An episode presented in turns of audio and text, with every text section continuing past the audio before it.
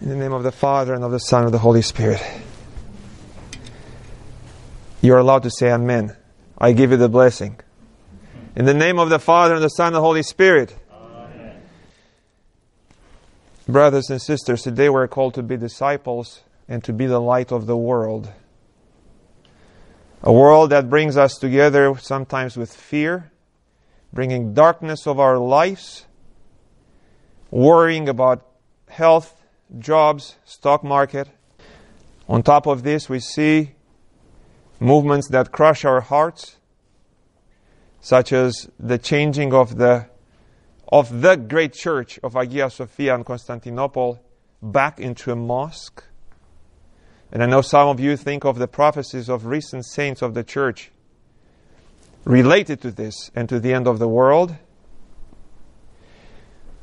And we cannot stop from thinking what is it that we do on Great and Holy Friday when the Holy Cross and the body of Christ are brought in the midst of the church at night. We know that we have a shepherd that is also called good. A shepherd who came to rescue the lost sheep. This shepherd is the light of the world.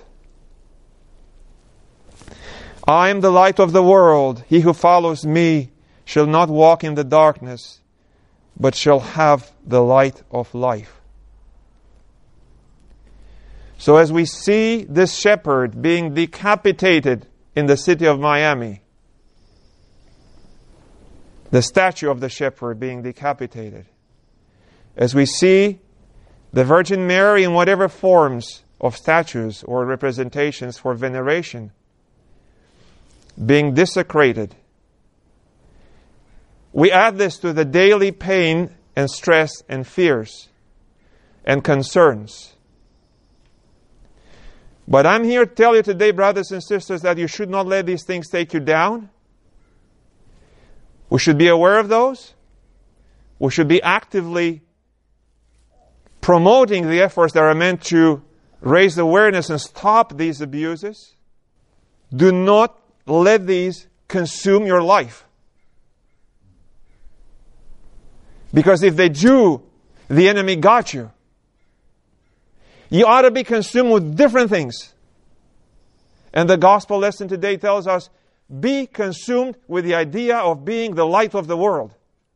Why? Because as you can see, the world is dark. And there's no other Elias, Elijah, the prophet, the one we celebrate tomorrow, to come with force in the midst of unrepentant people living in sin. No. The Lord has changed that.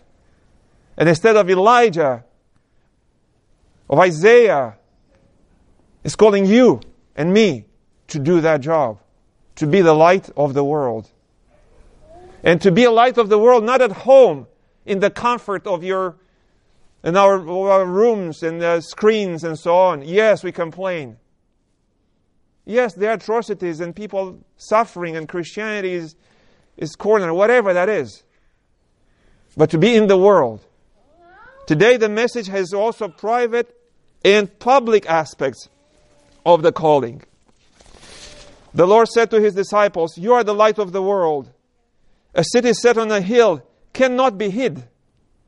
Nor do men light a lamp and put it under a bushel, but on a stand, and it gives light to all the house. Unavoidable. We're called to be so bright that will be seen even from the top of the hill. The calling is, as we heard in the gospel reading today, in the epistle reading today, to do good deeds. St. Paul, writing to Titus two times, reminds him.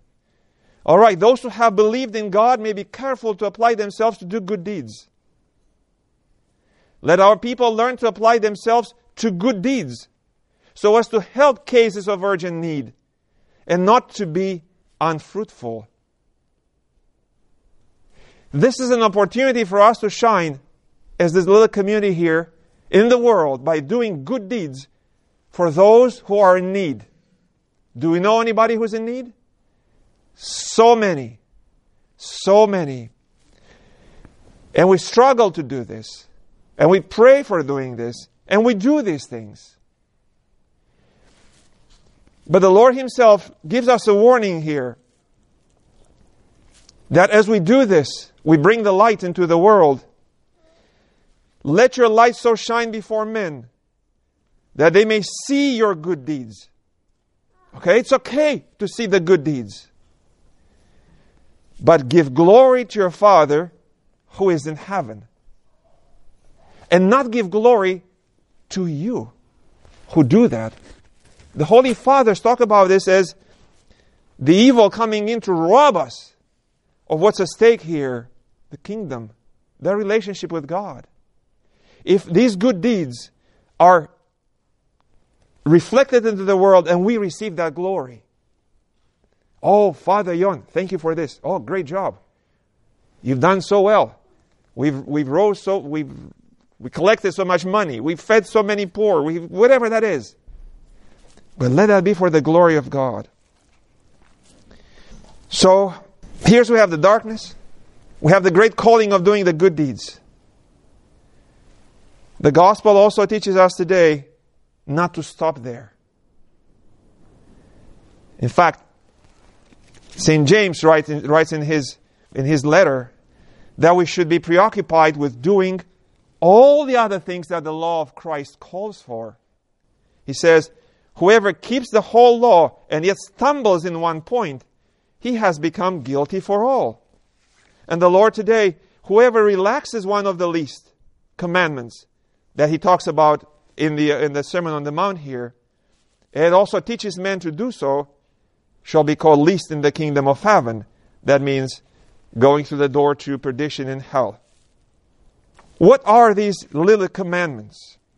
Well, right after this passage in chapter 5 of the Gospel of St. Matthew, we're told what they are. The Lord Himself illustrates what righteousness is about. Because He tells the disciples and us Unless your righteousness exceeds the righteousness of the scribes and Pharisees, you will by no means enter the kingdom of heaven. And he talks here about six areas. You remember that. It is written in the old law not to kill, but I tell you, don't, don't get angry. And if you're angry with somebody, don't you dare to come to receive communion. Go fix that situation, come back. About marriage, adultery, committing adultery only if we look at something impure forgiving, and so on. But instead of going through what the Lord Himself, himself teaches in the, on the sermon, in the Sermon on the Mount in chapter 5, I chose to give you a description of what it means to be the light of the world, to do the good things in the midst of affliction, of evil, of distortion of the world, and unhappiness. At a time when there was no internet. This is applied gospel here. From the middle of the second century, second century, is known as the Epistle to Diognetus. This is early church and how they struggled to deal with their COVIDs, with their emperors, with their invasions, with those who are killing them, and everything else. And how beautiful they were the light of the world. Allow me to quote to you chapter 5 called the manners of the Christians. For the Christians are distinguished from other men neither by country, nor language, nor the customs which they observe. For they neither inhabit cities of their own, nor employ a peculiar form of speech, nor lead a life which is marked out by any singularity. The course of conduct which they follow has not been devised by any speculation or deliberation of inquisitive men nor do they, like some, proclaim themselves as advocates of any merely human doctrines. But inhabiting Greek as well as barbarian, cities, according as the lot of each of them has determined, and following the customs of the natives in respect to clothing, food, and the rest of their ordinary conduct, they display to us their wonderful and confessedly striking method of life. They dwell in their own countries, but simply as sojourners. As citizens, they share in all things with others, yet endure all things as if foreigners. Every foreign land is to them as, a, as their native country, and every land of their birth as the land of strangers. They marry as do others. They beget children, but they do not destroy their offspring. They have a common table, but not a common bed. They are in the flesh, but they do not live after the flesh. They pass their days on earth, but they are citizens of heaven. They obey the prescribed laws and at the same time surpass the laws by their lives. They love all men and are persecuted by all.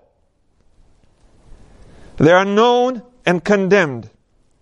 They are put to death and restored to life. They are poor, yet make many rich. They are in lack of all things, and yet abound in all. They are dishonored, and yet in their very dishonor are glorified. They are evil spoken of, and yet are justified. They are reviled and blessed. They are insulted and repay the insult with honor. They do good, yet are punished as evildoers. When punished, they rejoice as if quickened into life. They are assailed by the Jews as foreigners and are persecuted by the Greeks. Yet, those who hate them are unable to assign any reason for their hatred.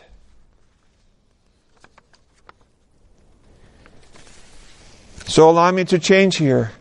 Brothers and sisters, what great opportunities were given to be luminaries in the world, to shine as the light of Christ into us. You see them here? Their life back then was not any worse than ours, I mean, not any better than ours today. I would say was much worse. Yet in these letters and in the scriptures, there's very little said criticism at the government to the government. There's little said about others except those Christians. And I needed to be reminded, as we see here in the letter of St. Paul to the Corinthians, the first one, in chapter 6. Do you not know that the unrighteous will not inherit the kingdom of God? Worry about being righteous, because the unrighteous will not inherit the kingdom of God. Do not be deceived neither fornicators, no idolaters, no adulterers, no homosexuals, no sodomites, nor thieves, nor covetous, nor drunkards, nor revilers, nor extortioners will inherit the kingdom of God. But what? He says here, and such were some of you. So get past that, he says, because you are washed, you are sanctified, you are justified in the name of the Lord Jesus Christ and by the Spirit of our God. This is who we are. We're some of those who are fallen, who are restored by God, washed, justified, put in place to be the light of the world. And let not the darkness come over. Stay focused on what it means, what it is to be the light of the world. You heard how they responded to persecution, to abuses, to difficulties, how they live the gospel. So, what do we do? We do the good deeds. We feed the poor. We give them money for the glory of God. But there's more than that. Remember, they're all like a link. We cut one by one link by disobeying the commandments and the whole thing falls down. Blessed are the poor in spirit, for theirs the kingdom of heaven. The poor is the one who relies on others' help. The poor in the spirit is the one who relies on the help of God. Patiently, waiting, with great humility. Blessed are the ones who mourn, for they shall be comforted. Let us mourn for our sins. Blessed are the meek, for they shall inherit the earth. Christ is the meek one. And in his meekness, he had power. And when we are meek as well, we receive power to overcome our passions, our sinfulness. Blessed are those who hunger and thirst for righteousness, for they shall be filled. Righteousness doesn't stop at civil rights, brothers and sisters. In fact, when movements for the civil rights come in direct conflict with the righteousness of the gospel of God, of Christ, we are to be careful. So we work on hungering and thirsting for the righteousness of, of Christ, to be filled. Blessed are the merciful. These are the ones who give the alms and also who receive. They shall obtain mercy. Blessed are the pure in heart. Let us work in purifying the heart, meaning what? Keeping away what is um, impure. Blessed are the peacemakers, for they shall be called sons of God. Peacemaker with whom? With ourselves, within. Within. Blessed are those who are persecuted for the righteous sake. So you see, brothers and sisters, we have so much homework to do here. Let us not turn our wheels on lamenting of the evil in the world. It will never go away until the end when the parousia will come. But rather work in the proper direction of being the light. And that light starts not with the ones who do the evil, but with us from within. And the Lord also says, Yes, you are called to be the light. And you know what? You're going to go, you're going to be crucified too. There's no way around the cross in order to be the lights of the world. We have to go through that. Blessed are you when they revile and persecute you, and they say all kinds of evil things against you falsely for my sake. Not because you're an evildoer, but for my sake. All right. What do we take home with us? We ought to be a light in the world. Are you a light in the world? In your family, at work, in the church, wherever you are.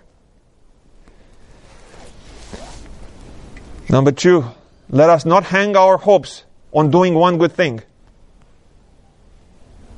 That's delusion. If I do one thing right, glory be to God. If it's done for the glory of God. But let us work on all the other things. This is what righteousness is about. Not one thing. It's the broad picture that we put in place of a healthy relationship with God on which we work constantly. Number three, expect the cross. For we're called to be a light where? On the top of the mountain. Now, we people live here, we have mountains around us. How many cities have you seen on the top of these mountains? None. Because we don't build cities on the top of the mountains. To build a city on the top of the mountain, to be a light there, to illuminate, takes labor. It takes great effort. And moreover, the willingness to relocate. The willingness to move from the valley to the top. From the old to the new. From the fallen to the risen. From the fleshly to the spiritual. Without this willingness and the effort, the city will not be visible, will be covered under the bushel. So take, take joy today. It's a message of encouragement and also call to labor in the right direction.